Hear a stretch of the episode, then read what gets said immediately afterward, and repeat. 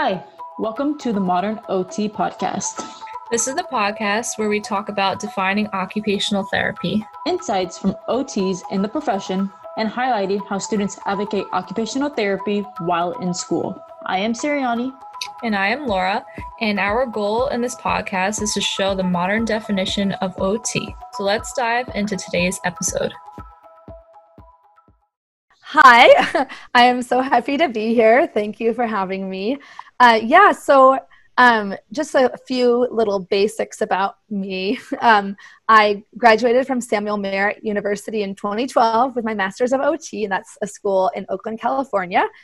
And then I moved back to the Seattle area, and I actually mostly worked in pediatrics. That was um, my initial area of interest. And so but at the same time, I have also had rheumatoid arthritis for 17 years. And so um, I basically noticed from the occupational therapy perspective over the years that there were quite a few gaps in the care for people with, with inflammatory forms of arthritis, which are the forms that cause fatigue and that are autoimmune, you know, systemic diseases, not just arthritis, like wear and tear arthritis, like osteo.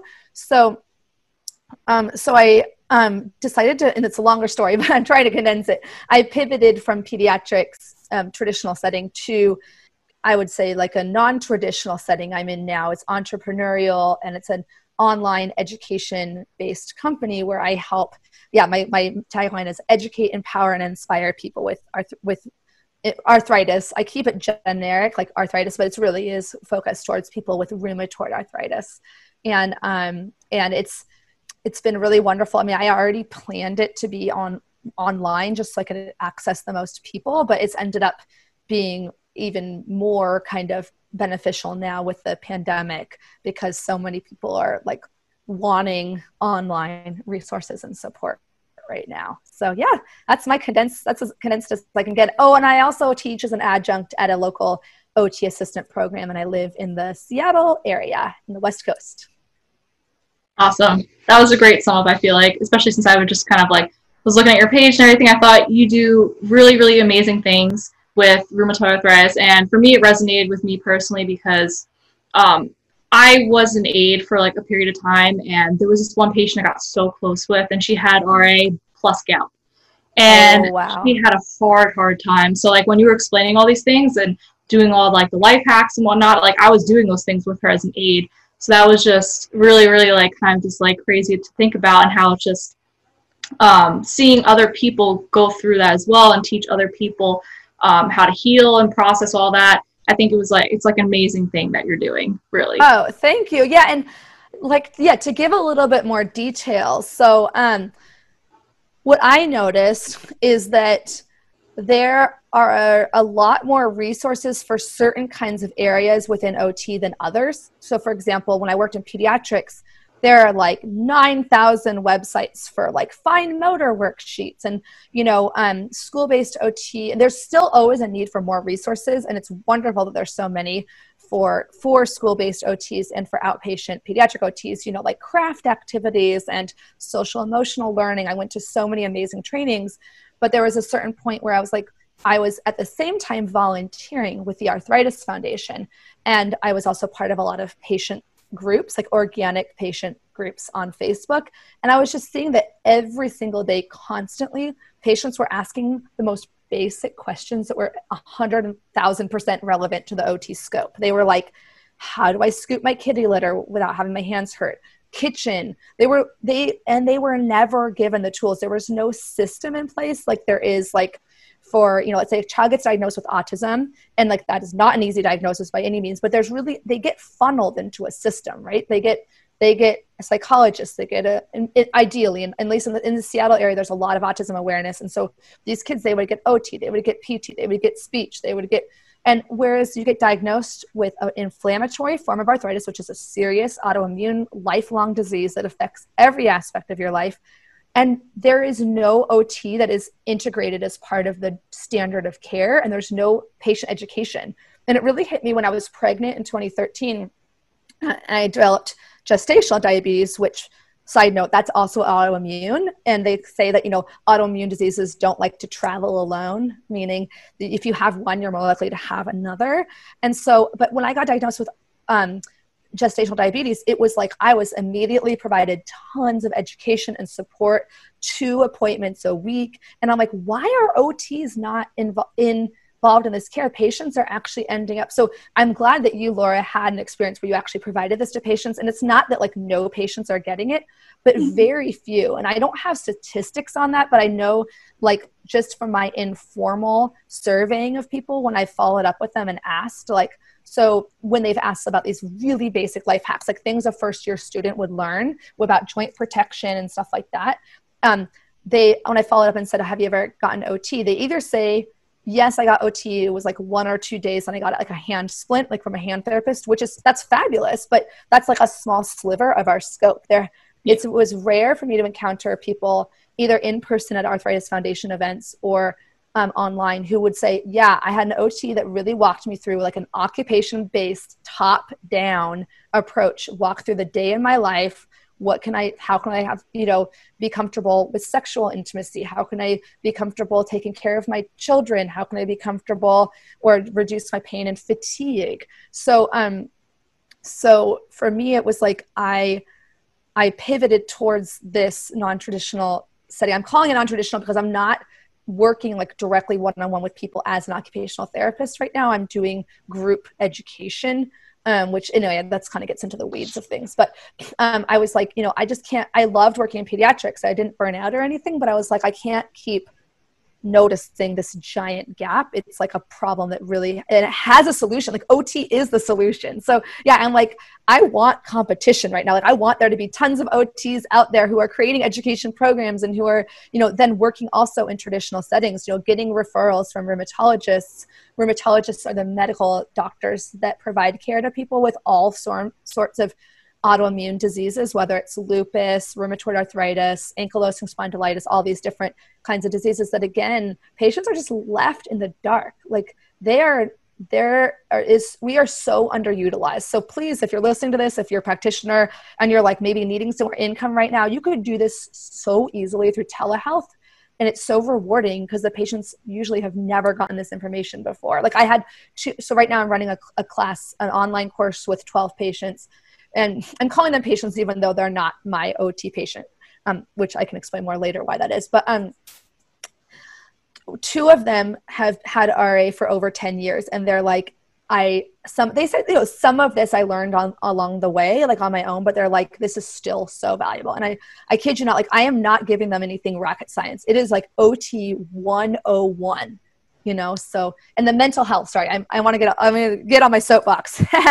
But mental health is huge. You cannot just think of rheumatoid arthritis and inflammatory arthritis as just affecting the joints. The fatigue and the way it affects your daily life is has such a profound effect on your mental health. I mean and people with um, all forms of arthritis whether it's osteoarthritis or the other less prevalent forms have a much higher risk of anxiety and depression than the general population. And it's again no one's asking them about it. Um, so you know, I made a big point to tell my rheumatologist when I first started seeing a psychologist because I was like, you know, she's been really helpful, and I didn't. I went to a psychologist to help me with postpartum depression and anxiety, and but it ended up that we talked way more about the chronic illness because that was what was affecting me as a parent. Like I was I was looking at my baby in the crib and not wanting to pick him up because it hurt my hands. And like that's such a psychological, but I wanted to pick him up is such a psychologically um, uncomfortable and and phenomenon, right? To feel like I want to be the mom that I want to be, but I can't because of my illness, and um, and so you know I've ended up talking with her a lot more about the chronic illness aspect, and that's been huge. But I think OTs can provide some of that support as well.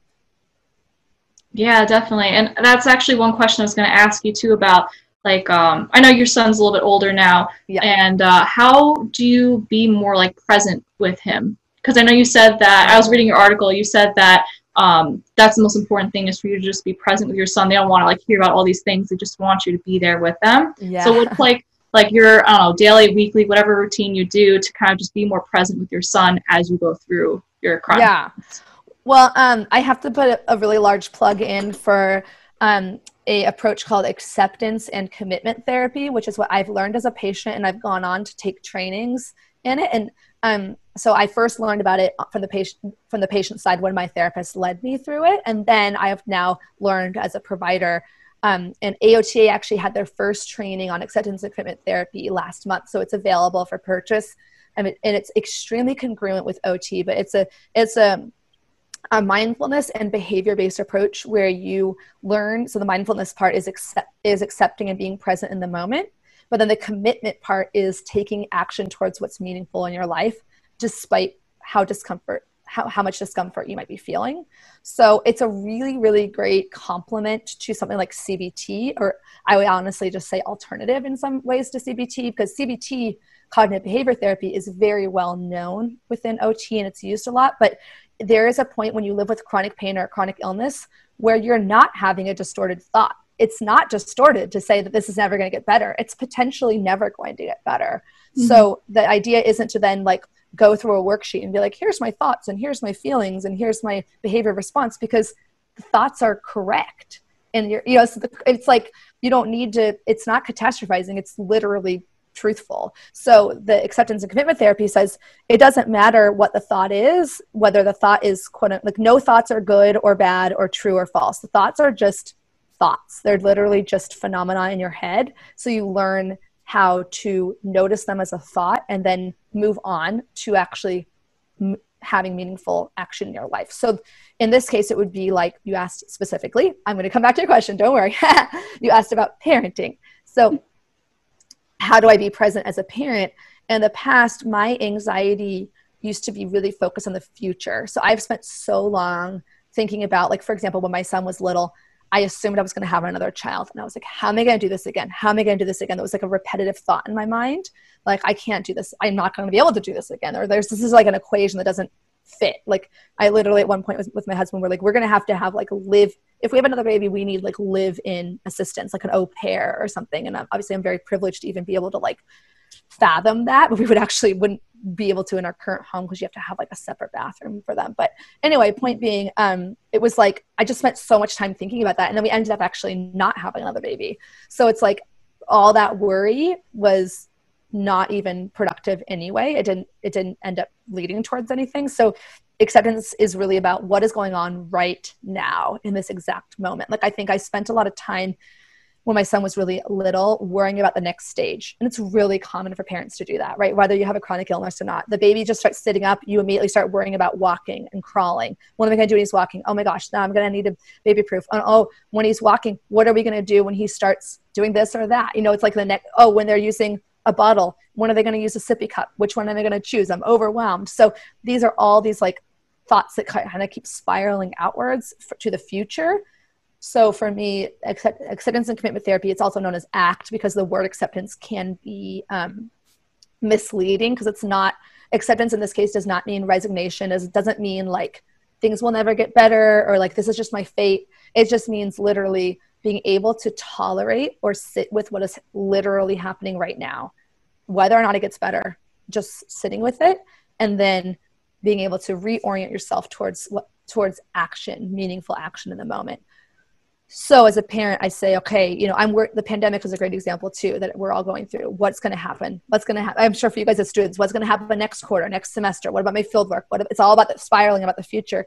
And so with my son yeah is he going to be able to go back to school? I don't know you know but the pre the act makes me reorient towards literally what what about today? You know what can i do today and that's really helpful for chronic illness as well because again um, chronic illness chronic illnesses like autoimmune diseases are characterized by a lot of like fluctuations over time. So there's an uncertainty element there where you're like well like like when i was an ot student my disease was fairly well controlled. And so i've had a lot of prospective students ask me with ra actually i'm getting a lot of people who want to become ots who are ra who have ra i'm like this is so great um, and they and they'll say things like, you know, how did you did you have accommodations like disability accommodations? And I was like, I w- didn't have to because my medication was working. But if I went back to school today, I would. So it's like it fluctuates so much over your life that you can get lost in these future worries, like, oh, what about this? What if that? You know, does that make sense? That was a long answer. yeah, no, that definitely makes 100% sense. And I think that just like that's really great. Actually, I didn't even know about that. How how you are in contact with so many OTs who want to be um not OTs, people who have RI who want to be OTs. As I meant to say. There's been two in the last week that have just e- emailed me. I yeah, and there's I, I am in touch with I think there's six or seven of us that are practicing OTs with RA, um, and two of them are researcher either research or work in the arthritis space. Actually, there's another podcast called the Live Yes podcast from the Arthritis Foundation, and Rebecca Gillett is an OT with RA who works for the Arthritis Foundation, and she co-hosts that podcast with another patient. But she so she is um, wonderful, and then there's another. There's a few of us. There's a few of us that are already OTs, but yeah, it's awesome to see some more um, coming down the pipeline. yeah, and um, just like backtrack a bit, just in case yeah. anyone doesn't know what RA is, can you oh, yes. explain like your perspective of it from like a patient and provider? Um, yeah. Yeah, yeah. So RA has um, you have to first think about that it as it has visible symptoms and invisible ones. So the visible symptoms are oh sorry, let me step back for a second actually. So the arthritis, it, the word means joint inflammation. So arthros joint itis is inflammation. So um, it arthritis is a non-specific term in the sense it's kind of like saying a stomach ache or like cancer. It's like there could be lots of different kinds of cancer. You have to know which kind is it. So um, with arthritis, you need to know the cause. And it's funny because a lot of times OTs will say things like, "We don't treat diagnosis; we treat the functional effect." But you actually you have to know the diagnosis because that in this case i would say you need the diagnosis is important because you might have five different people with joint pain and one of them is from osteoarthritis, which is a degenerative wear and tear form of arthritis.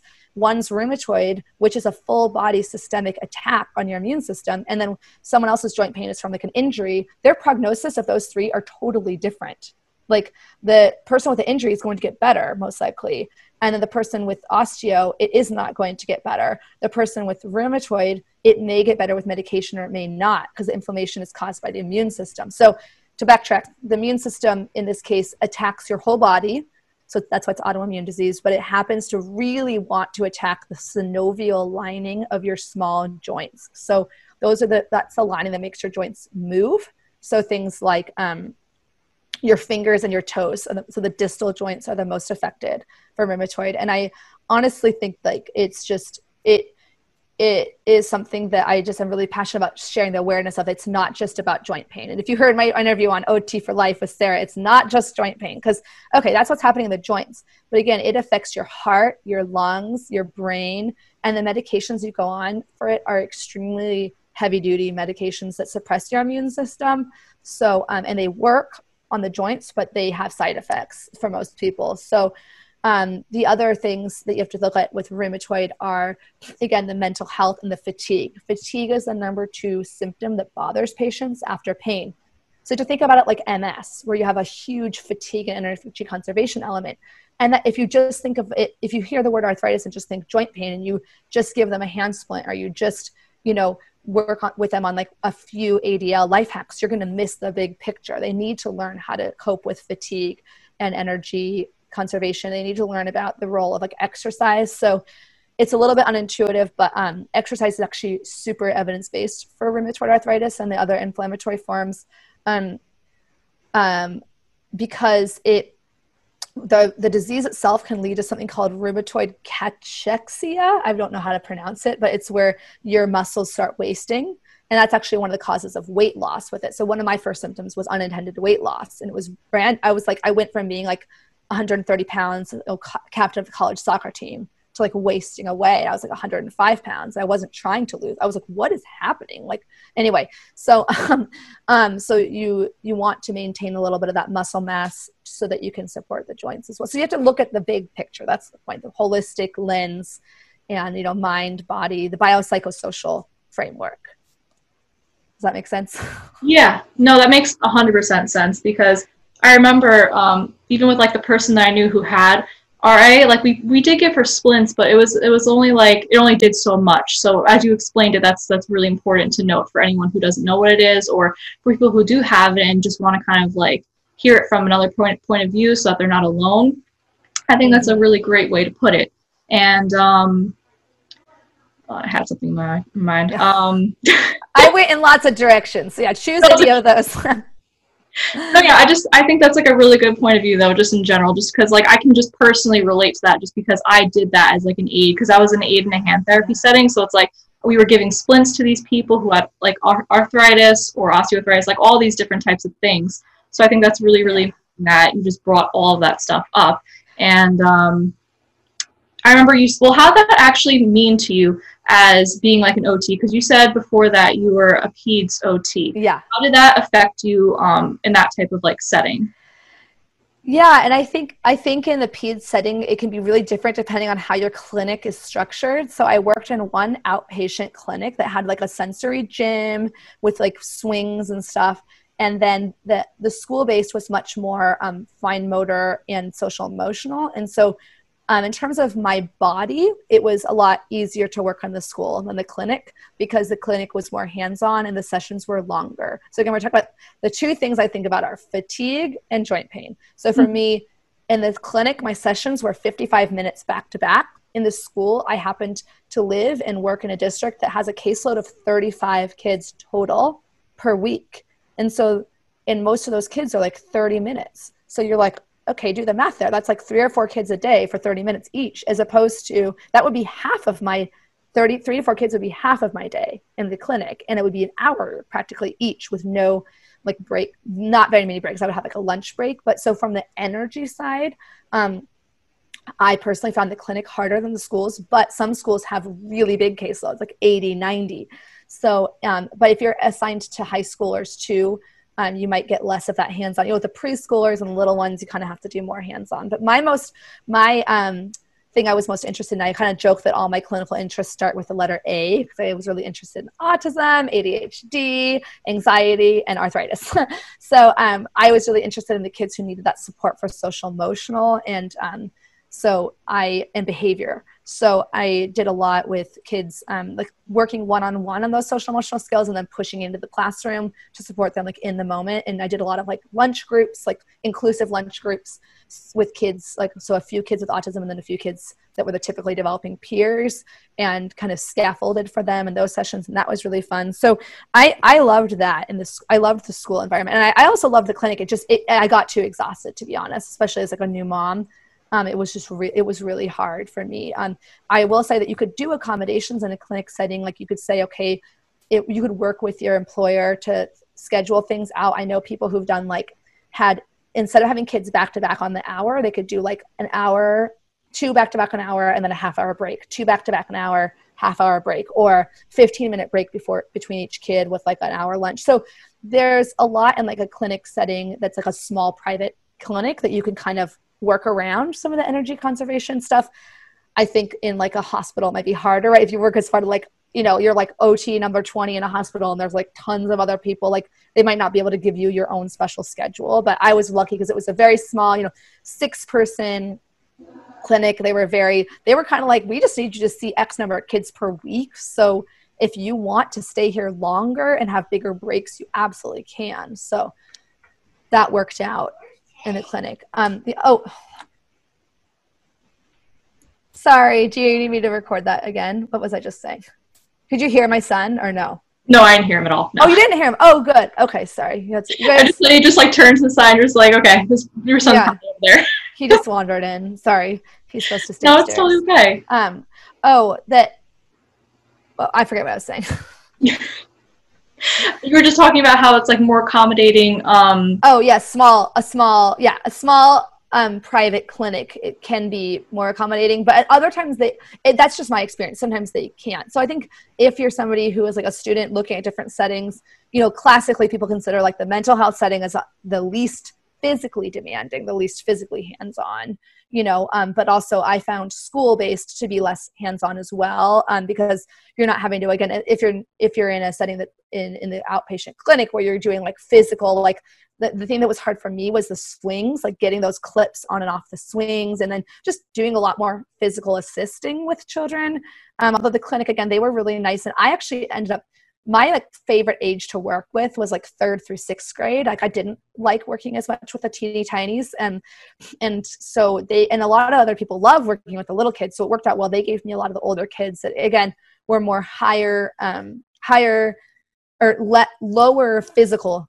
needs for me to like have hands on more like okay we're going to talk about the zones of regulation and like talk about social emotional skills and then fine motor and executive functioning and handwriting and all that stuff. So yeah those were the settings. But when i was a student i did work in um, i did my field works in um, skilled nursing and uh, spinal cord injury re- rehab. So those were totally different and the spinal cord was very very very very hands on but at that time i was my disease was very well controlled with medications so i i did everything normally.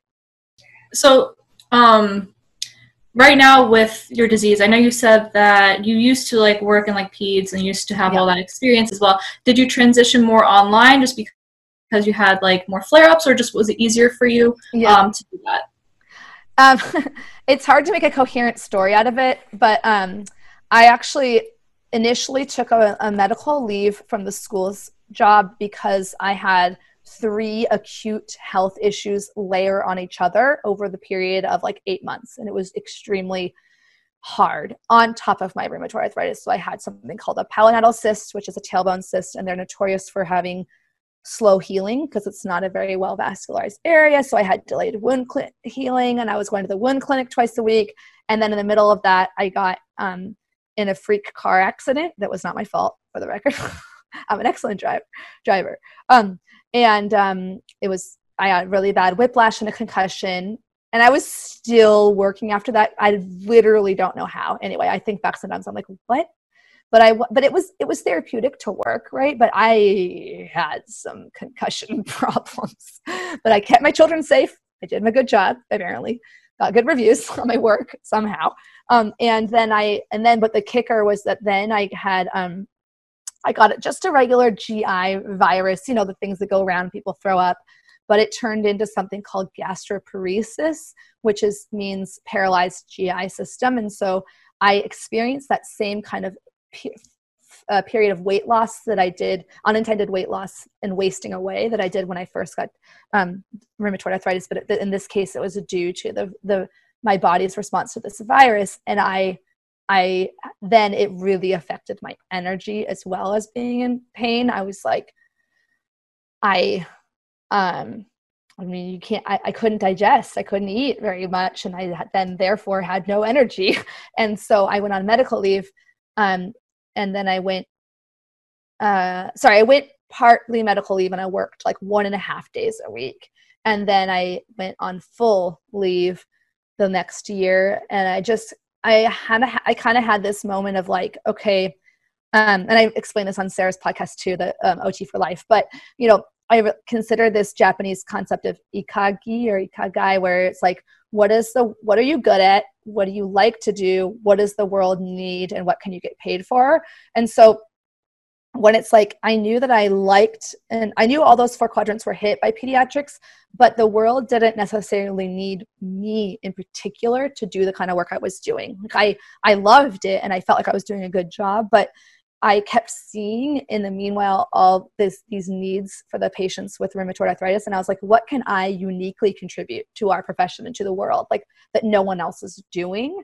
So I don't really remember what that like literal like it, it wasn't like a come to Jesus moment. It just kind of was slowly over time you know but it did relate to like my mortality and the fact that this the accident I was in was caused by this electrical company that set their work up improperly and it was really truly a potentially fatal accident like the the um, police on the scene were like, we don't understand how you walked away. Like I was in a Honda CRV, so I feel like that car like saved my life. But it was um, it was a long story short, a telephone pole got dragged into my car at like 35 miles an hour, and it was effectively like I had on collision at 35 miles an hour. And so it was right, and it was at my face. Sorry, I've gone through therapy for this. It was like really scary, um, and um, it was like those movie previews of like a tornado movie where like the you know you see the cow come at your face. It was because I, I remember it even though i had a concussion i remember it exactly. So i just sometimes when i see telephone poles i am kind of have this flashback of like a telephone pole coming at my face. Um i thought it was a tree. I was like a tree's there. All the thought i had was tree. Like and it was just, it was so fast. But um it was kind of like okay like i don't know how much time i had left i have left on earth. Right i already knew that because of my rheumatoid arthritis because RA um, is associated with a lower lifespan than typical person, but it's like it really was like okay. Um, like I know I have like slightly less of a lifespan, but like my grandparents all lived to like their 90s. So I'm like, okay, I'll live till I'm like 85, you know? But now I'm like, well, it made, I mean, nobody knows. So um, it was really this idea of like, okay, where is my energy best spent? And yes, in terms of working online, I really wanted a more flexible schedule. And my son was starting kindergarten, and you'd think work, everyone says working in the schools is so great for work life balance if you're a mom and you have kids. And um, the thing, and I don't want to push anyone off of going to the schools if that's what they want to do, but I would say that the small caveat to that is that if you're assigned to multiple schools, your schools might not have the same schedule as your child. So, like, I could be have to do an IEP meeting at a high school at 7 a.m. and then my son's school doesn't start till 8:50, and then I am also have an IEP meeting at four for the elementary school because it's after school for that school that gets out at 3:30. So it's like the childcare part started getting stressful, and so um, it was actually like I really wanted full control over my schedule. So it that all of those congealed together to where I then um, formed, you know, Arthritis Life, which I thought initially was going to be a talk show. I almost named it the Arthritis Life Talk Show. So I'm so glad I didn't because, um, I mean, even though I love the idea of a talk show, it's become much more of like an educational enterprise, if you will. So yeah, here we are today, summarizing. So yeah, I think that's really awesome too. And I remember you said before too, you're gonna try like transition into like a podcast and things like that. Yes. That's really exciting. I'm really excited for you, honestly, because I think that's really awesome to get into like the podcasting world, you know. And um, yeah, so I just think it's really, really great everything you're doing so far, and just that whole journey you just explained. I mean, that's like a really, really tough situation to go through between already what you have to deal with. So I think that's really, really awesome. Just how you're advocating for everything, and um, actually to focus more so on like like OT students. Yeah, yeah. Um, how have how has like um your experience in OT school how has that helped you like treat your chronic illness or help others who have suffered from mm-hmm. it you know or who, or who are currently suffering from it i mean to say yeah and uh, when you say my experience in ot school do you mean like the things i actually learned in school or my experience as a patient going to ot um, school I would say the things maybe that you learned in OT school, okay, and yeah. also yeah, and the things you've experienced as a patient too. Yeah. Okay, but yeah, that's that's what I thought you meant. I just want to make sure before I ramble on my long answer. Okay. um, so the things that I think are really helpful that you learn in school for chronic illness it are, of course, again, mental health. You have to all health is mental health. So whether or not your patient with chronic illness has a formal diagnosis of a mental health disorder, they are going to be experiencing some degree of anxiety or depression symptoms most i literally don't know anyone with a chronic illness who hasn't experienced some anxiety or some depression you know or feelings of hopelessness feelings of you know con- overwhelm confusion brain fog um, fears of the future. Because chronic illness is your whole life. It's the rest of your life. Like and that's just the reality. Like no one can make you feel um, that that's not true because it's true. And it's only untrue if there's a cure. So being able to validate patients in, in, in the mental health sen- sense and be like, wow, that sounds really hard. It's amazing to me as a patient when I still remember a few appointments I've had where, um, and actually one was with a really wonderful physical therapist after my car accident. And when I explained my whole story to him, because I'm kind of, I'm still kind of like, I'm such an extrovert. I just get excited when I'm with like other humans. So I'm like, blah, blah, blah, telling my story. And I was like, it was really hard, but here I am. And he was like, no, that's really hard. He's like, you, you went through a lot. It sounds, and I literally wanted to cry. I was like, I know, I did. Like, I literally want to cry just think about it right now, but it's like, because, okay, so let's take a step back. Most people with chronic autoimmune diseases have experienced at least a three, if not four or more year delay between their first symptoms and their diagnosis. And guess what's happening during that delay? During that delay, they are being told, you're not sick, you're just anxious and you literally many of us have experienced something that is that i call i like to call accidental medical gaslighting because it's not the same as gaslighting in an abusive situation where somebody is um, on purpose trying to make you question your reality as an abuse tactic. But in the medical system it accidentally happens because these when you don't have a diagnosis yet but you have symptoms and your body's breaking down the and doctors telling you you're not sick you're just anxious or you're you're fine you're literally just not sick stop coming in. It's it is gaslighting because you know you and your heart and your body feel that you're sick and everyone and all the doctors are like you're not sick. That is literally definition of gaslighting is making somebody question their reality. So um so i mean for me that was i truly feel that was traumatizing to me and i've i've talked a lot about that in, in therapy and so that's a whole long other story. So when somebody walks in your door they have you look on the chart and you see rheumatoid arthritis okay but you ha- don't just think about joints think about what that person has gone through you know? So in, in school you learn to be empathetic and you learn um, in my school we had a really great class that actually was a not i don't think an aco requirement or requirement for all all schools but it was a it was um a listening class like on listening skills like communication and good listening skills. So motivational interviewing is wonderful. And in, in school when i learned about um, the one of the things that they taught at samuel merritt was um, in the communication and listening class was like reflect back to the person not just the content of what they said but the emotion behind it. So oh it sounds like you've had a lot of pain. Like your you know your hands have been really painful but it sounds like it's really hard because it's affecting your ability as a grandparent or as a parent you know reflecting back like it's emotionally hard. So that's really helpful. The other things are thinking about self management skills which is kind of a it's a weird phrase but i don't know a better one. Um, at usc they have a whole center called lifestyle redesign which i do think is a, another good way to put it but it's about um, self management and lifestyle redesign, which is trademarked, by the way, lifestyle redesign, TM, um, is all about uh, looking at the patient again from this top down lens and empowering them with the daily living strategies that they need to function. Because it's not something like um, an acute model where you you know you have a hip surgery you come for x number of ot sessions and you rehabilitate. This is you need to teach the patient the tools the self-management tools that they can then learn and use on a daily basis. So um, because they have to manage their disease the, in their life the rest of their life.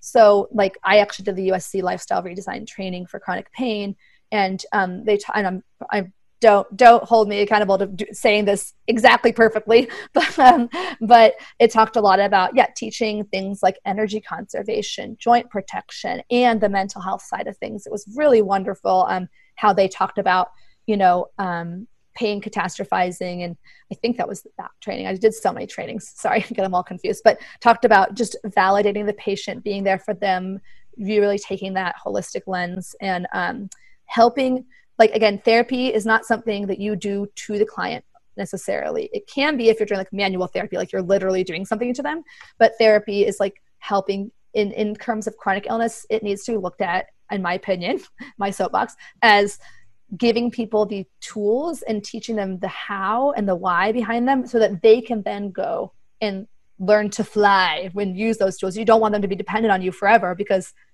it's not sustainable, right? They, they need to go live their lives. They can't have an OT with them 24 7. Does that make sense? So, yeah, no, that makes 100% sense. And Yay. that's so true.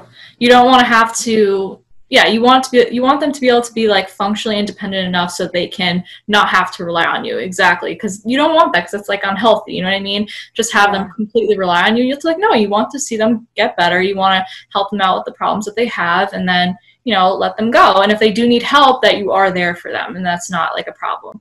Yeah, I mean, honestly, there are some OTs and PTs that have looked at more of what's called a concierge model, where you kind of give them like, a, you know, a texting number where they can kind of, you know, instead of having this like, this is my one hour with you or my, my 30 minutes with you, this kind of empowerment throughout the day, which I think is really fascinating and really, really applicable for for OT. Um, the thing that I think a student should think of or should look at though is also, um, sorry, just so I don't forget, a student or a practitioner needs to kind of understand the reimbursement systems because so most insurances will want to reimburse for rehabilitative, right? So you hurt yourself, you want to get better, but they don't always reimburse for rehabilitative or the patient education.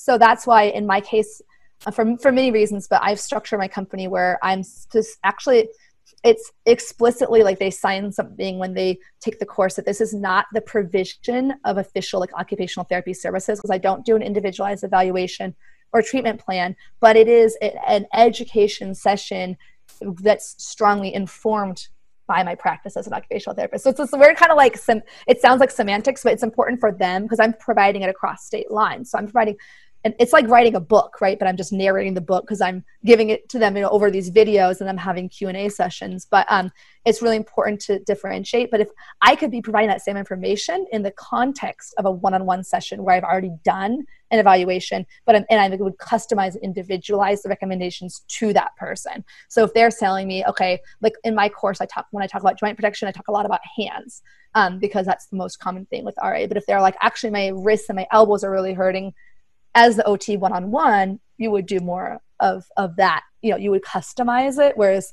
my course is in the educational course is more the kind of this is the basics. And then if and I tell them multiple times at the course, you know, if you need more, you can see an occupational therapist. And I'm actually set up to be able to do telehealth in the state of Washington.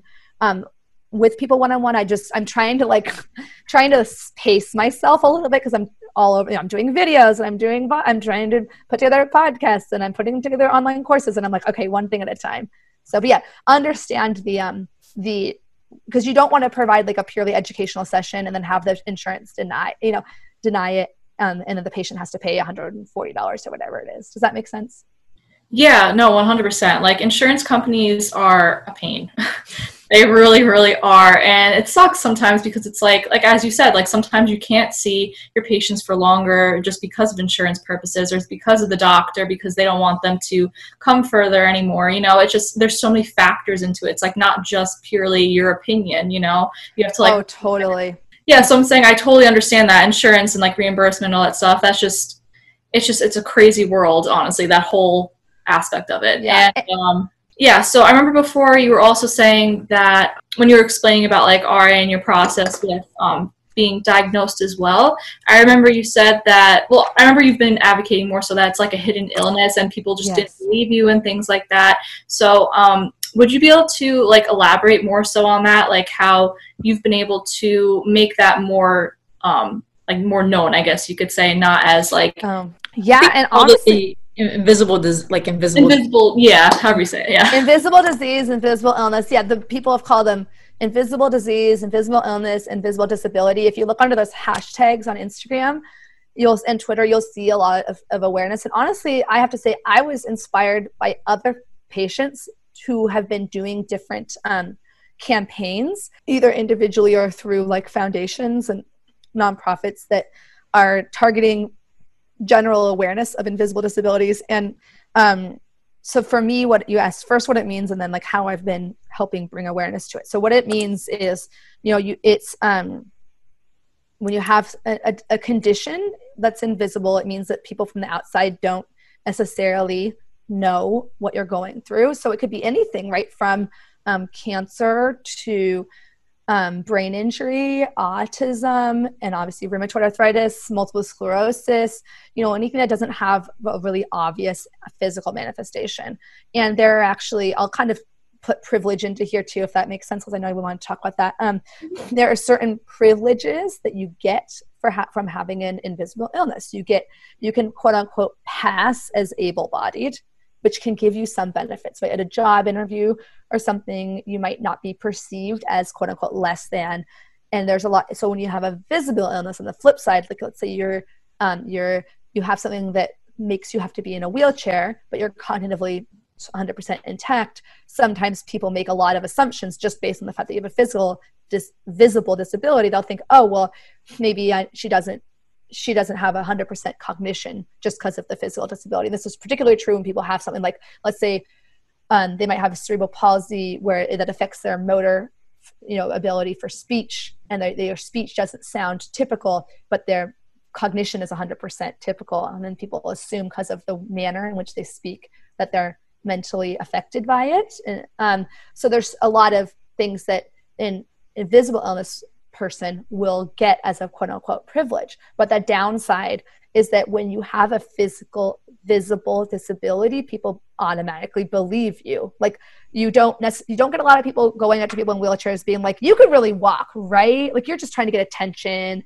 You're, you know, or you're not really sick." Like, and um, I actually just had a really nice conversation about this with a friend who, one of her best friends, has cerebral palsy, and um, has been in a motorized wheelchair for a long time. And this friend was talking to my friend. My friend has um, ankylosing spondylitis. And my friend, is, it took her about 10 years. To, so it took her four years to get diagnosed and then six years to get on a good treatment plan. And again, those first four years, just like my first two years, you get told over and over by doctor after doctor after doctor, you're not sick, you're not sick. And even worse, you're just anxious, which means, okay, we're not really think that you, like you literally have a disorder, like you have illness anxiety disorder, and that is causing you to feel as if you are sick and you're actually not. Like, I really wish I could have this reckoning with all the people in the past who told me I wasn't sick. Because, um, um, anyway, I would, I would just, I think for their own information, right? If no one circles back to those doctors and tells them that, they just keep thinking, oh, I was right. I never see this girl again, you know? Um, so the, she, the friend, back to that story, she told um, my friend who has ankylosing spondylitis, she's like, you know, she's like, obviously being in a motorized wheelchair and having cerebral palsy is like really really hard. She's like but i re- i recognize that nobody's ever questioned whether i have cerebral palsy. Like it's just never even been a question. Like and when she was little as a child she got all the services all the accommodations all and this is aside from my little soapbox about all these people needing ot who don't get it for who have arthritis but she literally was telling my friend like the one who has cp was saying i like I got so much more support than you did having a form of uh, uh, autoimmune arthritis, even though it has a profound effect on her quality of life as well, and her fat- her fatigue and her ability to function, her ability to inhabit a body that works. She doesn't have that. That's not a privilege she has, you know. So, um, so for me, it it's like I have I have been really intrigued by how the problem of how can you make people see an invisible disability you know and one of the ways is making it visible through art and like photography projects so i first saw one on on instagram that really inspired me where it was a woman who has some an autoimmune disease and she was laying on a couch and she's really pretty and she has like a dog. And i'm like i look at her and i just think she's like any other girl you know she's this young pretty girl. And and then underneath on the couch on the ground are all these syringes and medication bottles. And it's like her medications of the last year. And it was so powerful. And i was like i want to do that. So uh, luckily a friend of mine is a professional photographer and i you know i paid her to do a photo shoot with me called i called the invisible illness photo shoot. That was like pictures of me with my same thing. I just copied this other girl right? Medications yeah, around yeah. And it's like, I have friends who've known me literally since I was like five years old who saw me go through everything. And they literally were like, that really hit home. Like I know you so well, but like it was like seeing it. You know, it's one thing to know someone has to take medications. And like for me, actually, I have no needle phobia. I'm just like so blasé about it. Like I'll literally like do my medication like in front of like my son or whatever. You know, sit there and give the injection. You know, safely. But like a lot of people have like they see the needles and they're like ugh needles you know? But the point is you have to make it visible. Somehow you can talk about it all day long but humans are a very visual species right? So um, another one people did that was visual but it was based on words is what you see side by side with what you don't see. So what you see is me looking able-bodied and then what you don't see is then all the words around it. You'll say you know fatigue anxiety medication side effects you know? Um, and there's some heavy duty social effects i think social is the one area that people forget so they might look at physical like pain and fatigue and they might look at psychological like mental health but they don't necessarily remember the social so like i actually in my course i'm only doing this is the second time i've done it but each time i've done it people have said the social week is their favorite week so i have one week on the physical, one week on the mental, and one on the social. And then I have like a week about like basic self management, like executive functioning skills, like just how to be a patient because no one ever teaches you that.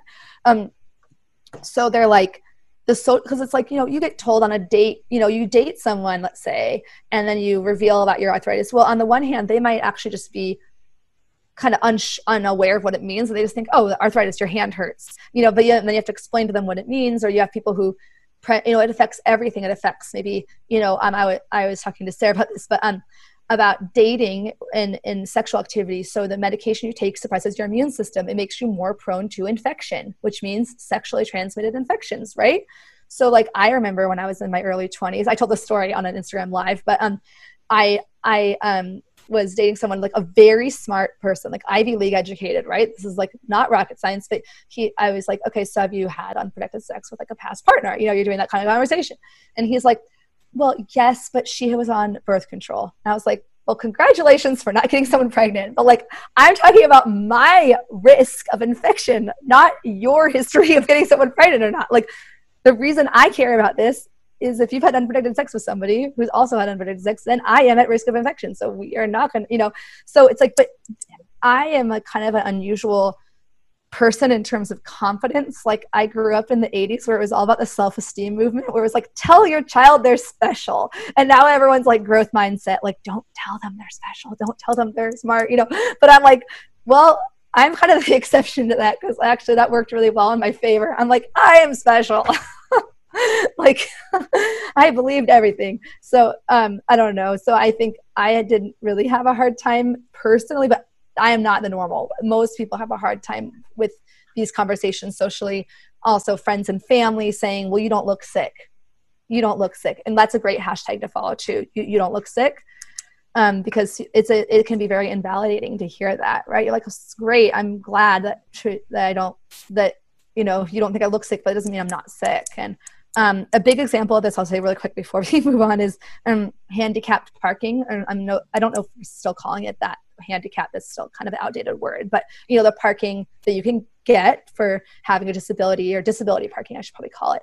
Um, people with invisible conditions all the time get nasty notes on their windshields when they use the disability parking. You know, and as OTs, we know, right? You know that in terms of energy and function, someone with like a thoracic spinal cord injury who's like fully upper body, like lower, let's say lower thoracic spinal cord injury, they're in a wheelchair, and then the general public is like, oh, they're in a wheelchair, like they can't do anything, and like that person could like literally, like usually, you know, like um, they have full upper body strength, full trunk control, and yes, it's no picnic to be in a wheelchair. Do not get me wrong, but they can function in in the in the occupation of going to the grocery store, they can function way better than somebody who's having a huge flare up of pain and fatigue from MS or from rheumatoid arthritis. But yet, when they use the the you know disabled parking spot, nobody blinks an eye. But when when the person in the wheelchair does, but when the person with the invisible disability does, it's like F you, like you're a terrible person. I followed you into the store. You can walk. Why are you using this? You know, so um that's another element that can be really hard you know strangers but i think the more difficult is the loved ones if someone loves you and cares about you and they still don't get it it's really hard. You know how do you explain to somebody like how do you make someone under oh yeah, we all know how this, this is hard to explain. Make someone get something is, is just hard. So yeah long story long. No, yeah, like I didn't know about any of that. Like, I mean, I did have an idea about like the handicap stuff or um, like people being harassed about things like that, but I didn't know all the details because I never had anyone in my life who um, went through that or knew of anybody. So that's just an interesting perspective to put on it that actually enlightened me. Even you know to like really like think about like, oh yeah, this actually still happens, and I wasn't aware of it because oh. like surrounded by it. You know.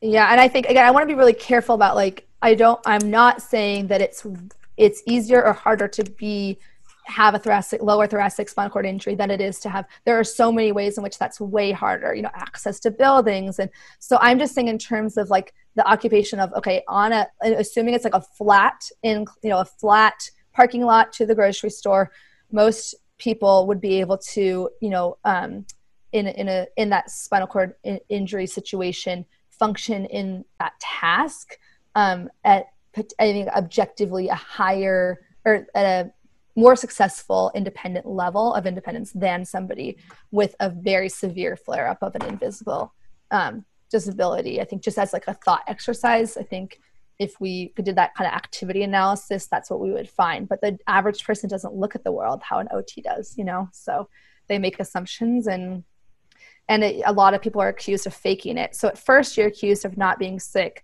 but then you're accused of like you're it's like different than say, saying like the doctors in the beginning saying you don't have an illness they're not necessarily saying you're faking it they're just saying whatever you're experiencing is not a pathology it's just whatever it is. Whereas people actively saying you literally aren't experiencing what you're saying you're experiencing when someone says they have fatigue. Like you're just exaggerating or you're faking it you know to get sympathy or to try to get out of things. People say oh well my coworker i saw this on reddit the other day on aita thread. Um, it's like oh my coworker you know um, or my this person in the play was I know it doesn't matter but they're like this person like has a disability but like they're just using it for their convenience and like asking for special treatment when they don't really deserve it. And it was just it's, it's very it's it's something that you have to deal with that social social participation is in the otpf the ot practice framework. You know we're supposed to help people with all these things you know. But again the insurance companies don't always care about that stuff sadly. So there we go. I'm back again to the reimbursement model. But you can, you know, I'm always like have your cake and eat it two person. So I'm like, you know, yeah, there were times in the clinic where uh, we weren't, you know, sp- um, in certain cases we weren't necessarily targeting sensory as like the explicit goal. But let's say we're doing handwriting because that's like the motor goal but i know deep down that the sensory is something we need to work on. We could do a handwriting activity about like understanding my sensory system or understanding my sensory tools in my toolbox. You kill two birds with one stone right? So maybe you could be like doing some manual therapy with someone with arthritis in a hand therapy clinic but talking as you're doing it talking about the social. There's ways to integrate it right? Mm-hmm. so that's how i would try to do it. I don't know if that's kosher but yeah you know, though, Cheryl, just meeting you right now and everything that you've gone through. You've gone through a car accident. I've gone through a car accident. Um, some people go through death. You know, like some people answer death really positive or really negatively. You also have an invisible disease, and you're advocating for that, right? Mm-hmm. Everyone handles all these things differently. And one thing I, I appreciate about occupational therapy is the fact that it enlightens you that you know people are going through things that you may not know right? So like for instance what you you mentioned um disability parking and i think there's a show like um, what would you do on abc right? Yeah. and an example they did they did like a, a take because i think we watched it um one of my psychology classes like back in undergrad where a normal person gets out of the car and they parked in the disability right? And people are looking at them looking at them like they're crazy and then they say nasty things but in reality, here I'm thinking, well, you don't know what they're going through. You don't know what they have. And I think that's the mm. hardest part as, I guess, a student or even, you know, a future um, practitioner that how can we make this a safe place? Because even in today's society, psychosocial aspects are not very, they're not welcome. They're not friendly. I, I know, I know things, a lot of things are changing mm. now, but it's still like people don't want to talk about it. Even me, like myself, right? I don't want to talk about my anxiety. I, I didn't grow up that way it's not it's, it wasn't a safe mm. thing to mm. talk about but uh, people like you know you as a, an ot and then you showing that it is a safe space i think that makes it you know a really important factor of who you are as a practitioner and what you mean to your business because you're you're not you're walking the walk you know like or whatever the saying is yeah Thank you. You just like blew my mind. I was like, thank you. Yes, I that was all strategic. No, um, but I I think you made a really good point about the mental health and so, two things I want to say about that. One is that I will be the first to admit. So, I'm 38 years old. So, I've gone through a lot of um, evolution over the years. I guess that's not self evident just by my age, but meaning like I don't think 10 years ago I, I would be um, open to talking about anxiety in the way that I am now. So, I will totally admit I thought it was a weakness. And I thought you should, and I come, if I'm going to tie back to privilege too. I come from a like a socioeconomic and love privileged background. Like I had amazing parents, amazing support system, very stable upbringing. So I felt like in many ways, I remember literally talking to my therapist about this. I don't deserve therapy. I don't deserve because I'm I didn't have anything hard happen other than I kept minimizing what I had gone through with my RA. Other than RA, my life's been perfect. So I remember saying that exact words. Other, but they're like, yeah, but RA is a big deal. but I didn't validate that to myself, you know, and I think it also had to do with being told so much in my diagnostic period, you're just anxious. I was like, no, I'm not. No, I'm not. No, I'm not. I'm not just anxious.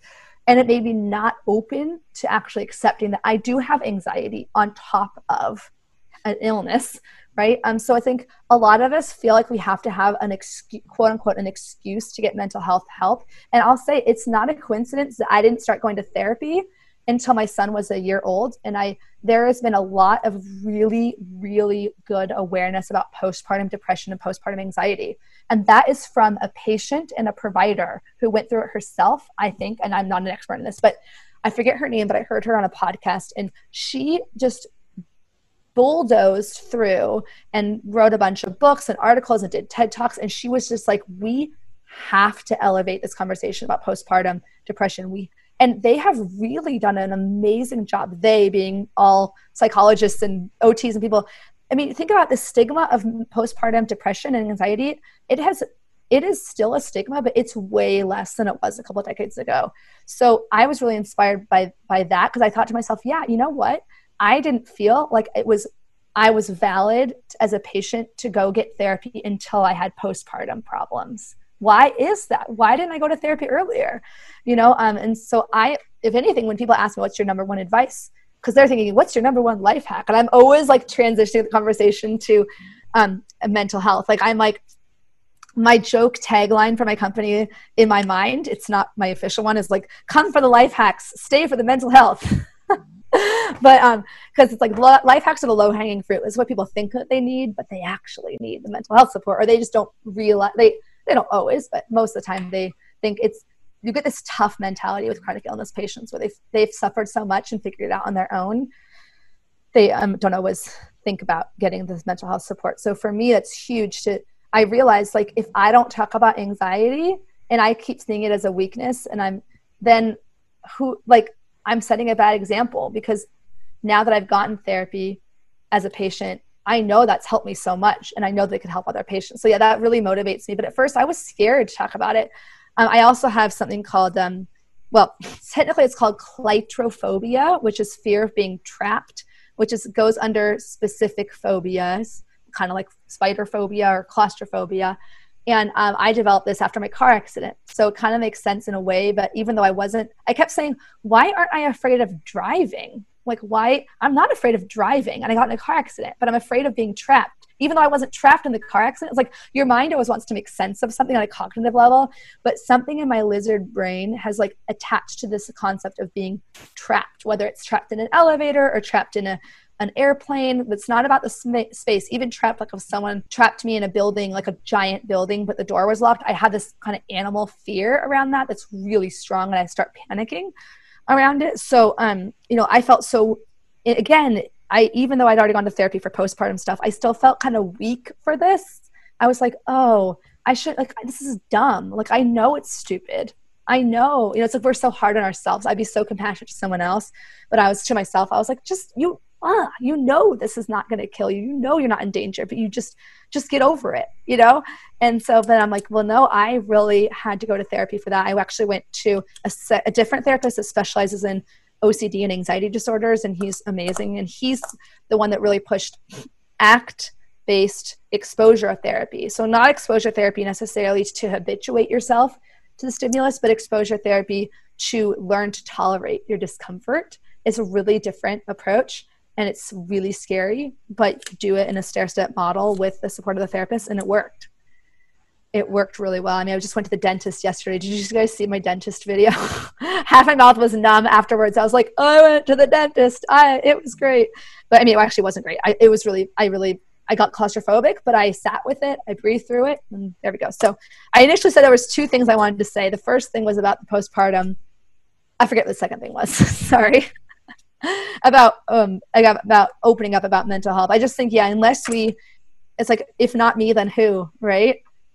Um, if not now, when? You know. Um, so there, yeah. The more I just think the more people being open and transparent, the better. And I will say one other thing is that there's a lot of, I mean, I don't want to be a grass is greener person, but there's a, I feel in general that there's a lot more awareness about depression than anxiety. And this is my little theory on that.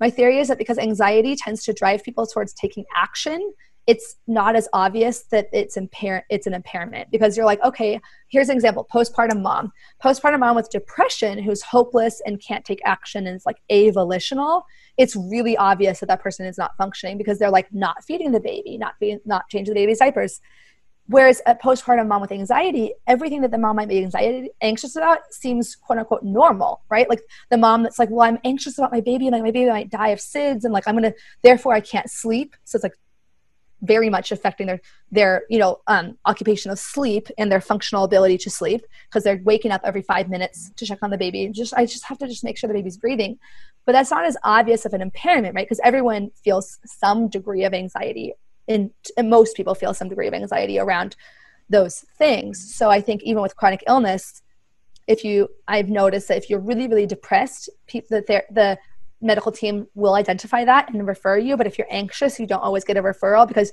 you're like, I'm really anxious, so I'm becoming hypervigilant. And that's like almost seen as like functional, right? Because then you're like, okay, well, then they're like taking action and they're like doing safety measures. But actually, like my my psychiatrist taught me that like safety safety seeking is actually it, when it's done to the extreme is is not functional, right? So think about someone with OCD with contamination phobia. So they're washing their hands. Everyone knows washing your hands is a good thing.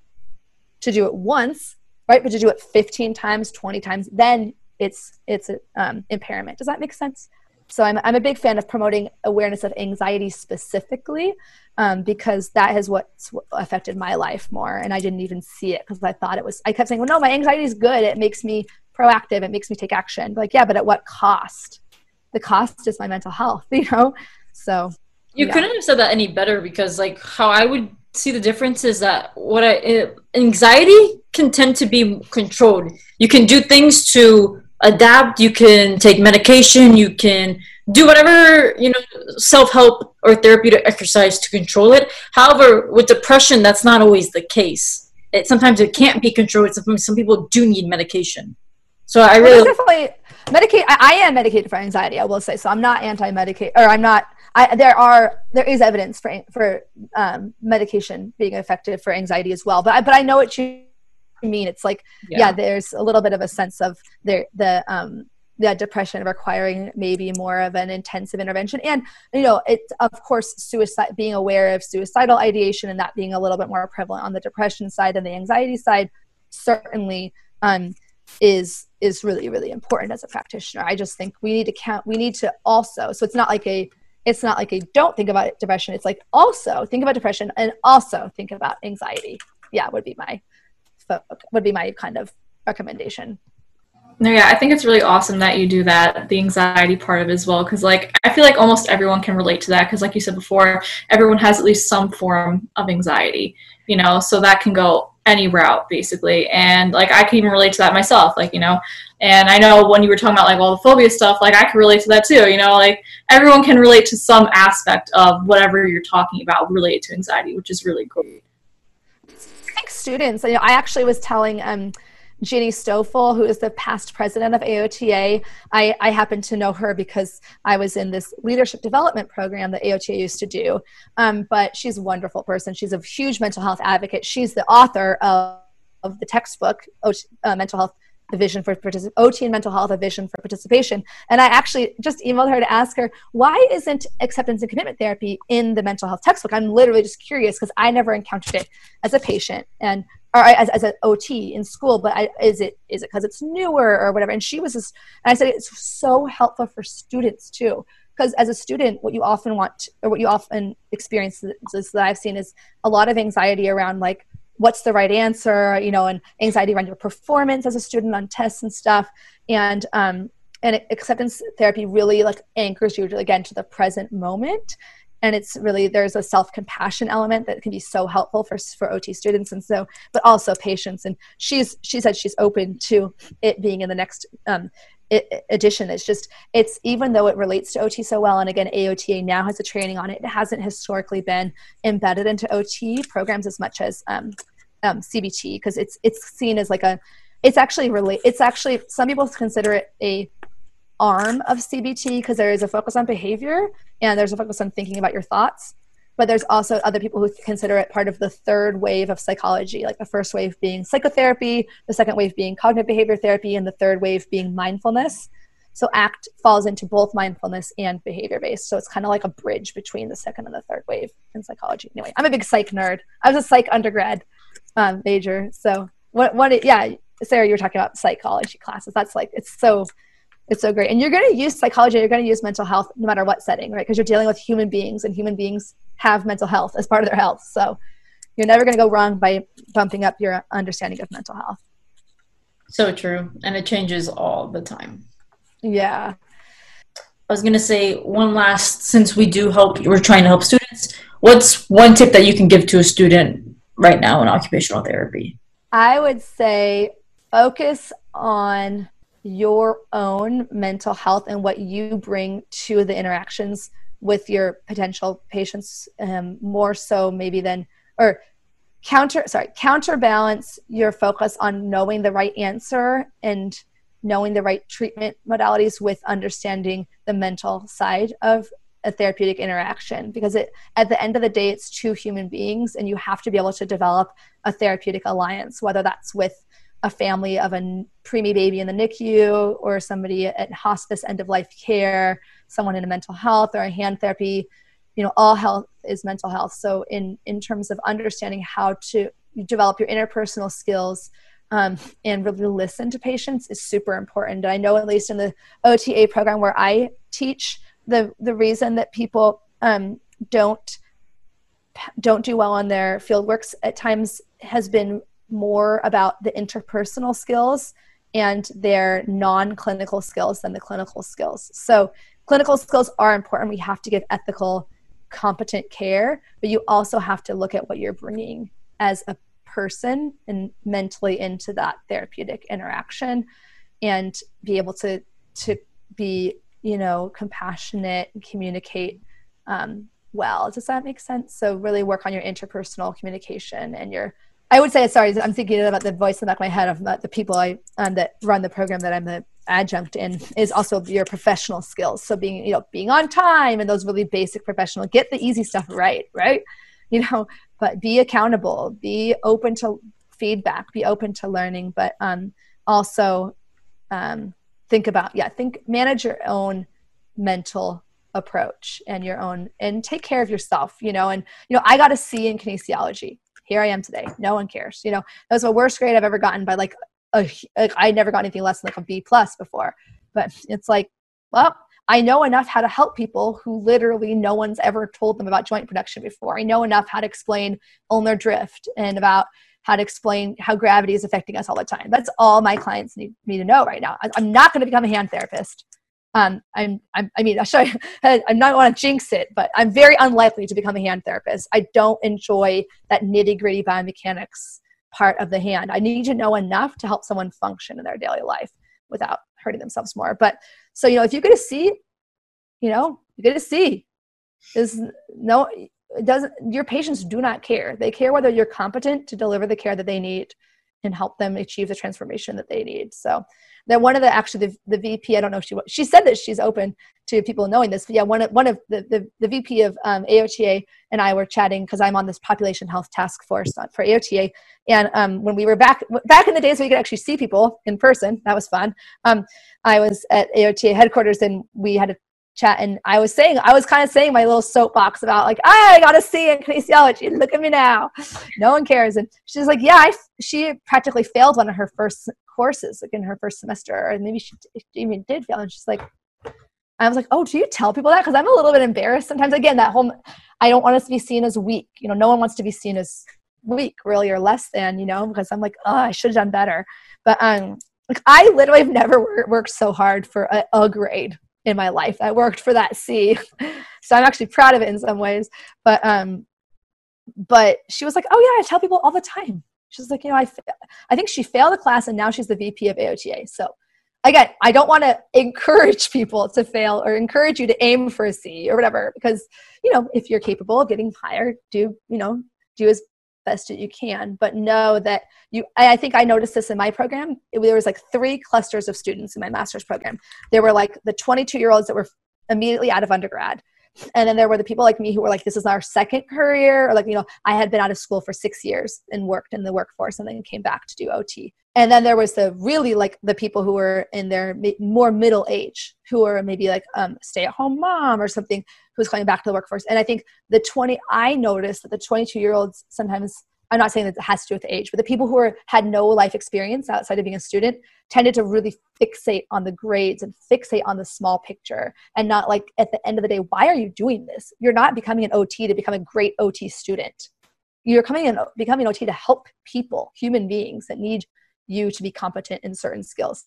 So that does not, you need to get amount of grades that are possible for you to know what you need to know to be an entry level practitioner and pass the NBCOT. After that point, you're still going to be doing a lot of continuous learning and um, and about your actual setting. So um, whether or not you know, again, whether or not I did great in kinesiology doesn't really bear on my effectiveness in helping people today. So I feel like I'm a rogue teacher. And I always tell me, honestly, what I tell my students at the OTA program, I found being a student harder than being a practitioner. Like it, it was just more demanding in and it for me personally it was harder i found it was i felt like i really flourished as a practitioner like i could really just um, I, I felt like I could connect to what I was learning and the purpose of it, right? So let's say I'm in a pediatric outpatient clinic, I'm seeing kids with autism, I'm doing trainings about autism. Like it all kind of linked together to this actual, I could see who I'm helping. The end goal is to help these kids and all the learning that I was doing as a practitioner related to those kids. And that um, like as a student it's sometimes hard because you it's important to learn the broad like don't get me wrong i love being a broadly trained practitioner in the same way that a lawyer has to learn all sorts of law even if they're going to become a real estate lawyer right? Or a doctor has to learn the whole human body even if they're just going to be only like a gastroenterologist or like a dermatologist.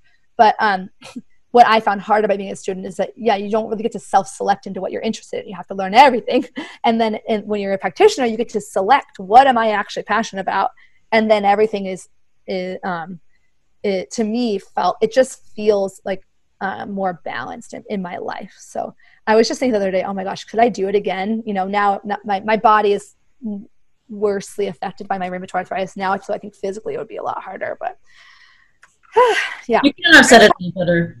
I mean, you know, Laura and I, we don't hide the fact that we're not straight A students but Good. we are able to share other people's experience on this podcast and that's what we want to do but don't don't look at me for straight a's because i'm not that girl like i envy people yeah. who get them but you know I know. I, I like to. I my goal is like I always joke. I was a I was a straight A minus student. That's my goal, or B plus A minus. You know, it's like I want to shoot for some degree of excellence. And yeah but what is it's like again what's the goal? What is your actual goal? If your goal in getting an a if it's intrinsically meaningful to you absolutely right?